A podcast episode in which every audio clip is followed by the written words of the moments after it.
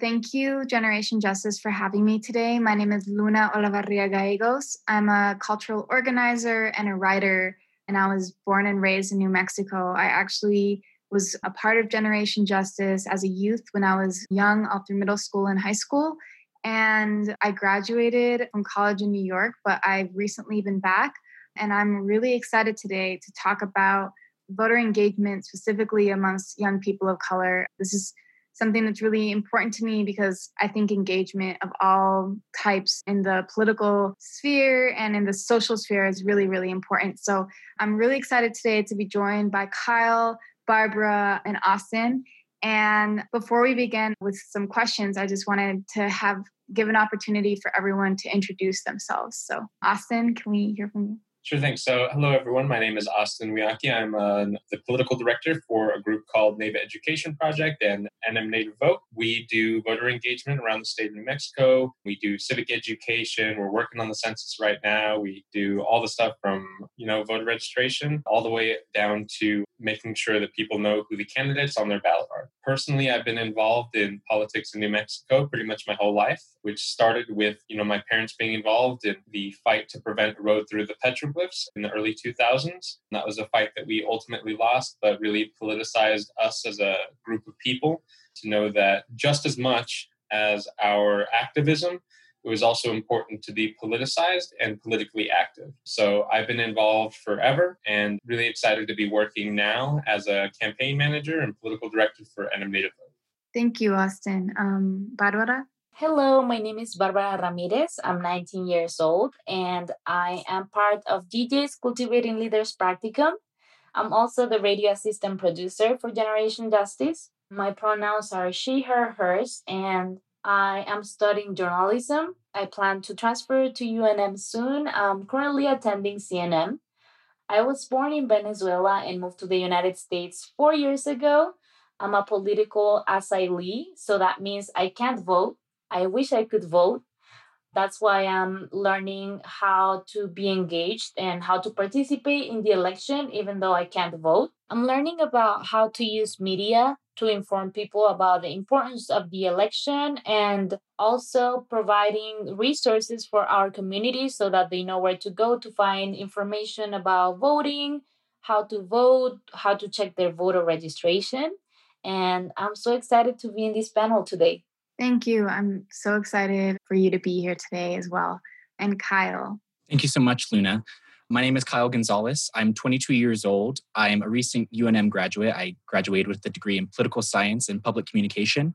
And like Barbara, I'm part of GJ. I'm part of the Cultivating Leaders Practicum. I'm also very excited to be here today. My political history, I was not very involved as a child. My family's not very political, but I was really proud to get spurred into politics in 2016, like so many other young people. Um, I was really proud to join the political revolution that Bernie Sanders led in that primary. And I'm proud again to be voting in this election. And I'm so happy to be here talking about why we should be mobilizing other people to get involved, whether they align with my beliefs or not because young people really just don't have a whole lot of a voice in today's government. And that's something that we really need to change if we want to see the change that we need in society. Totally. And Kyle, I want to actually start with talking a little bit about what you talked about, how you were really encouraged to be more political and be part of a bigger movement in 2016.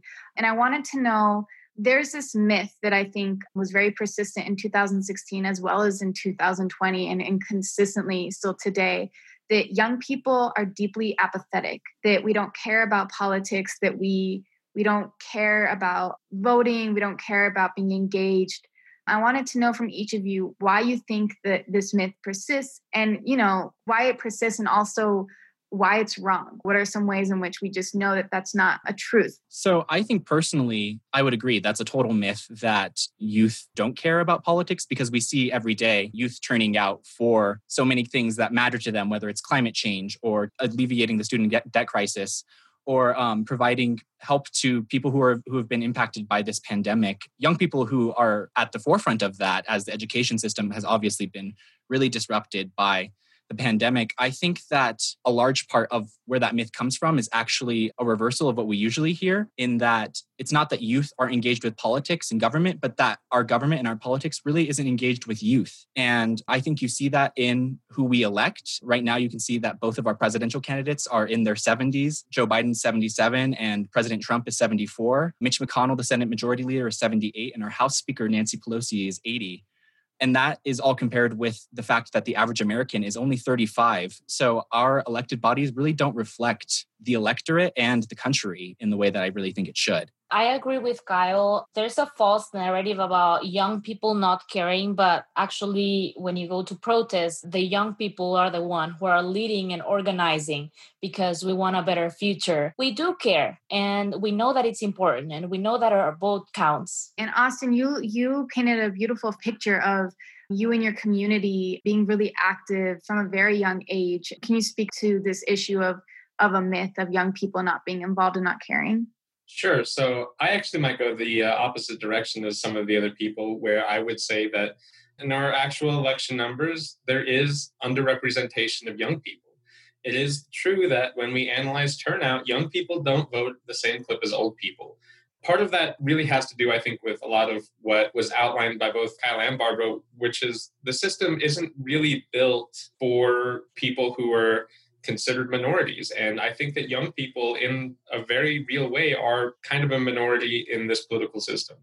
I think that there is a really strong divide between activism and politicization, like where people will say, I plan on you know, showing up for all of the protests. And I believe in these things. These issues affect me and will continue to affect me for decades. But I don't like either of these candidates. So I don't really plan on voting. And there really isn't a whole lot that I can do from this through this avenue. And part of it is true. Part of it is, is like, we lose some of our representation just by virtue of not using it. You know, we start to lose rights when we don't use our rights. And we have to make sure that we're being intentional about being heard when those election days come up. So I wanted to, ask also what are like really important issues that are on the ballot in this election? Kyle, you mentioned, you know, uh, student loans, which is a huge, huge issue for me, as well as the climate crisis and you know the support of racial uprisings towards a more just future for people of color can you speak to what are the most important issues for yourself and for your community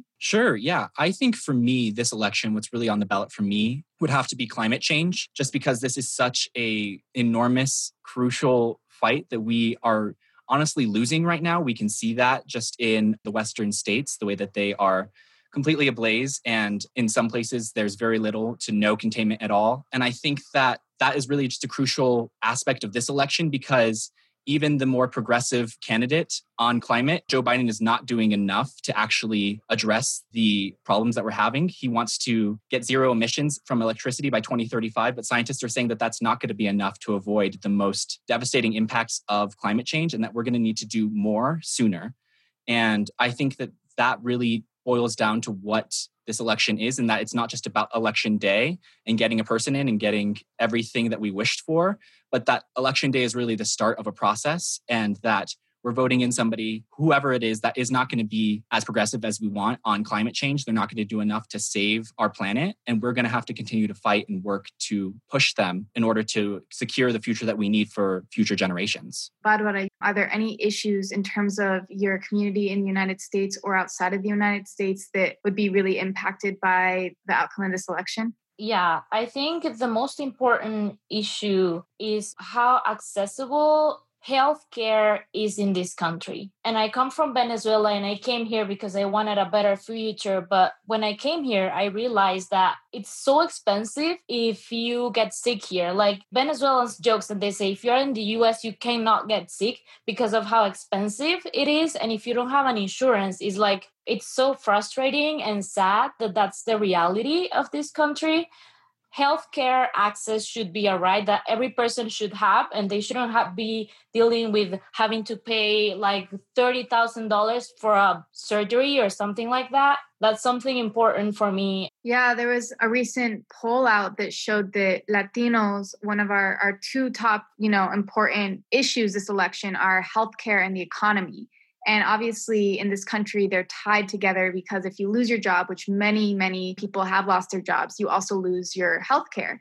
And, you know, this is something that I think hits home for a lot of us. And as disproportionately people of color have lost their jobs due to the pandemic, they're also losing like their right to accessible health care. And I think there's I think over 20 million people without health insurance in this country, and many people who are undocumented and low income without health insurance. So, very, also very important issue this election. And Austin, what's important for you? What's on the ballot for you this election? Uh, everything is on the ballot for me. On the local level, there's a lot more that we can accomplish, especially if we go down the ballot to our state house and state senate races. Like we're going to see a huge bang for our buck on those votes with things like legalization and a state sponsored Medicaid for all. We could see early childhood education finally pass this year. We could see a raise in minimum wage.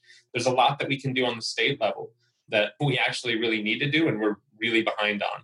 And then on the national level, I think like one of the things that I didn't see coming was children in cages at the border.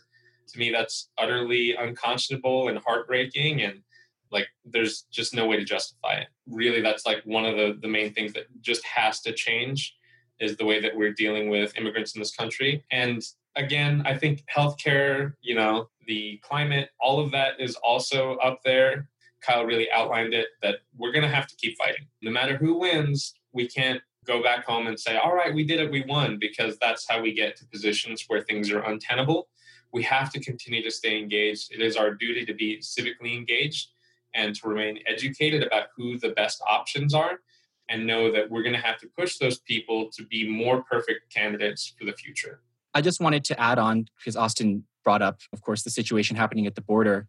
And as we know, recently came out that ICE has been subjecting women as well to forced hysterectomies. And that's something that I think really needs to be brought up, which is on the ballot, which is reproductive and women's rights and women's right to bodily autonomy. And that's especially become a huge problem now with the recent tragic passing of Ruth Bader Ginsburg, because whoever is going to be filled in that seat, as we can see the Senate GOP is quite eager to do so, is undoubtedly going to be quite anti woman anti reproductive rights. And so being vigilant and continue to fight for bodily autonomy, both for women who are US citizens and women who come here seeking a better life, is utterly crucial in this election. Yeah, thank you for speaking to that, Kyle. We know that, you know, there's access to safe abortions and reproductive health for upper class women in this country and, and women who have more capital in this country. But unfortunately for working class and poor women and also now we know you know women at the border that's not always the case and it's really horrific and so also when we're talking about undocumented people we know that undocumented people can't vote I'm Puerto Rican, my dad's Puerto Rican, and before he moved to the mainland, he also couldn't vote for president. We also know that some people who are formerly incarcerated also can't vote for president. So, can we just speak about this point of voting for the people who can't vote, who don't have the right to vote, but also how do we engage in the election beyond voting? Is there anything else that we can do if we're in the category of someone who can't vote? Yeah, so as I said at the beginning, I'm a political asylee I had the privilege that I had the opportunity to apply for asylum and uh, I got accepted. I'm very privileged, and I think it should be the case for everyone who comes to this country seeking political asylum. I cannot vote, but I still can engage with the election and participate in different ways. So I would say the first thing is try to look up the information and educate yourself, try to understand how politics work in this country. Even though if you can't vote, you still live here, you're a part of the community, and the decisions are gonna affect you, even though if you can't vote. So, one of the ways that you can participate in the election is by getting the vote out talking to people you know about voting, helping them if they need help registering or checking their registration. You can phone bank, volunteer to phone bank. I'm actually going to phone bank for the first time on Sunday. I'm excited about that. Yeah, so that's some of the things that we can do. We can also participate in protest or organize, mobilize, all of that stuff. So, you know, I also I wanted to maybe actually ask Austin, you are familiar with the process in which someone can be formerly incarcerated and then be able to vote. Is it true that that's also on the ballot this uh, election? Yes, it's very much on the ballot. And it did get a hearing in 2019. It didn't make it through the Senate, it didn't pass. And that's one of the more confusing things about New Mexico's reenfranchisement laws is that it is a really weird and rigorous process where you have to get papers from people that nobody ever bothers to get because they're too happy they're getting out of prison. And it's never relayed to people that they can receive their right to vote back. Most people have to go and petition their county clerks and prove that they're of you know sound mind or whatever and it, it really is sort of like a poll quiz where people are restricted from their right to vote because they serve time. And that is something that is on the ballot this election. And hopefully we'll see some progress on that because that represents a huge part of the community that i would argue is the most affected by some of the laws that are inflicted upon them. The united states has the largest population of incarcerated people in all of history. Like we have such a huge incarcerated population and it's a group of people who have been systemically kind of pushed out of society. And obviously, it's related to race and income level. And I like this idea that it's not always about picking the perfect person. And I think I really need to know this because I'm don't support either of the presidential candidates. So, you know, I'm wondering what's your advice, each of you? What are, what is would your advice be to someone who is saying, you know, I don't want to vote because I don't agree or neither of the candidates represent me. Find your issues and find an organization working on those issues. If it is important to you that, you know, immigrant rights are restored, then vote for the person who is most likely to move in a positive direction and then find an organization who you can fight alongside. I would say that it's really hard to find a person who's like ideal and they support everything that you like. But if you think that way, you're never gonna vote and you just have to vote for the better one or the one that supports your issues the most or is most likely to change because that's what my dad told me like it's always been like that there's always a candidate who supports something but they don't like something and you just need to make a decision and I think I would say that just it's completely understandable to not like either of these candidates and to be unhappy with the system that we currently live under. But I think that it's really important when you're considering not voting the fact that our system is really set up and has been for decades, if not centuries, on disenfranchising people and depriving people of their votes. And that has been really an important part of keeping the people in power that have power now and so by not using your vote, you're not really subverting the system. You're kind of playing into the hand that people have been playing since, you know, the times of poll taxes and literacy tests that our government has really made a lot of attempts to keep people from voting. And so by participating in that and holding back from voting, you are not contributing to breaking down the system. You are just silencing your own voice. Yeah, and I, I, love this idea of like vote and then also find the issue that you care about and the organizations that you care about. Because as has been said many times, like let's November comes around and then, you know, it's not the end of the world. There's still gonna be more work that we're all gonna have to do. And finding the grassroots organization or the people who are working, you know, with values that align with yours, I think are really important. And I wanted to also maybe Austin, you would be able to answer this. Like, let's say I'm a first time voter what advice would you give to a first time voter? Where should they go? What is the difference between voting by mail and voting absentee in New Mexico? Sure. So there's a whole bunch of stuff I could go down. So number one, register to vote. That is like the number one thing that you can do. The cutoff in New Mexico is October 6th. So if you want to participate in November's election, you have to be registered by October 6th. Okay. How do I check if I'm registered? So you can check online at nmvote.org. It's a little confusing the way they do it, but you enter your date of birth, and then you enter the number of the street that you live on. So if I live on 300 Harvard, then I'll put 300 as the number and then my name. And it's pretty easy. Like it is fairly self explanatory. It's just a little bit confusing. If you're not registered, you can also register at nmvote.org. The real hard part about that is you do have to have a state issued ID and that makes it a little bit difficult. If you don't want to register online and you don't have that information, call our office at NAVA Education Project and we'll uh, register you in person. Just schedule a time and come on in. Uh, we'll register you. So our phone number is 505 246 1819. as far as the difference between vote by mail and absentee. Vote by mail is where everyone in the state automatically receives a ballot. Every single registered voter in the state receives a ballot and they can fill it out and send it back in. Not really what we have here. We have absentee, where you actually have to send a request out, which you can do on nmvote.org. You send a request to receive an absentee ballot, you fill out that ballot, and then you send it back. But it really is two things. You have to request your ballot first. And that's really the big difference A couple of other notes that I just want to make clear. On this year's ballot, because of what happened in the Senate bill in the special session, everyone's going to have to include the last four of your social on the outside envelope of your ballot. So that is brand new and it was recently put in, and everyone's going to have to do it. That way, your ballot can be counted. Lastly, the final day that you're advised to turn in your absentee ballot is October 27th. I would say do earlier than that. If there are a lot of people turning in their absentee ballots on October 27th, the USPS could get a little bit backlogged and your ballot might not be counted because it's not about the post date, it's about when it's received in your county clerk's office. So if your county clerk receives it on election day, you're good to go. But if they receive it any later than 7 p.m. on election day, they can't count your ballot. So it's probably best to just walk it in.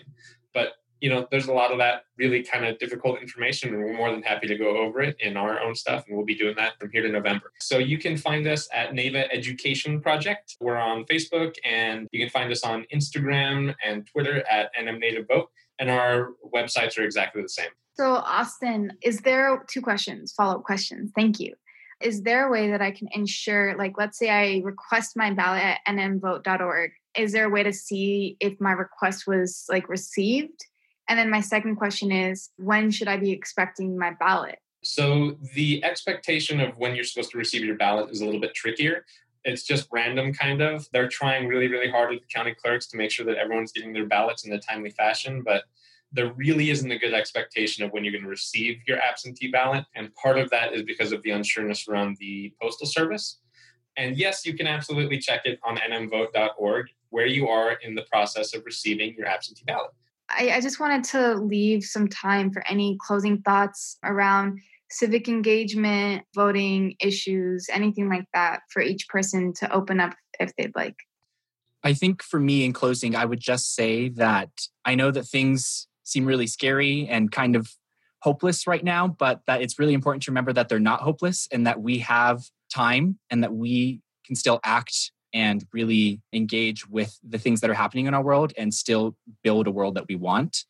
And just, it's really important to remember when you're voting that our democracy, even if it is a little shaky right now, it's not gone. And the only way that we can save our democracy is by using it. And so it's really important that we engage and that we continue to let our individual voices be heard because otherwise they're going to be swept away. And I just wanted to say that it's important that we are really vigilant and aware. There is a lot of disinformation and misinformation going around about voter fraud and voting by mail. Voter fraud is actually very rare. So if you see an article, look up the source, make sure that you're reading credible sources, and be persistent if you find out that there's a problem try to fix it and don't be like oh i found out i wasn't registered. I'm not going to be able to vote or request a ballot. I didn't get it. I didn't vote. Like try to figure it out. It's something important. Make it a priority. I think it's super important that everyone gets involved. Even if you leave a couple of spots blank where you're like i don't like either of these people and i, I don't want to vote like uh, that's not my preference but you know if you want to vote that way it's your vote so do it with it what you want. But it really is important that we show up and that we make our voice heard. You may not be super excited with who we have at the top of ballot you may be really excited but we have some really awesome people at the local level. Get to know your state representatives. They will be super excited to hear from you. I'm sure that they almost never see young people who go i'm from your district and i'm here to talk to you about a b or c. Just make sure you know who's on the ballot all from the top to the bottom. Thank you, Austin. Yeah, great, great advice. As I learn more about politics, I realize actually Senate and Congress really matter, not just president. So I've just, you know, I think, yeah, like you said, up and down the ballot, very important candidates as well as issues. And I guess I just want to echo what, what everyone is saying about just engagement in whichever way is possible And we're at a crossroads. My personal opinion is that the democracy that exists in this country is not sound or stable. But I think in terms of human rights, there's a lot at stake. And there's, you know, there's a lot of really important issues and rights and policies that could be the difference between a lot of people suffering both in the United States and globally. So voting is really important and so is just staying engaged and staying active in the political process however that manifests personally for each person. Thank you so much to all of you for having this discussion with me today and to Generation Justice for making this space. I think it's really important for young people to know that we're active, we care about issues, and you know, also just educating ourselves more on like how to be involved. It's a definitely a scary time, but we're going to get through it. And young people have always led social justice movements. So I'm excited to continue to do so. Thank you so much. Yeah. yeah thank you.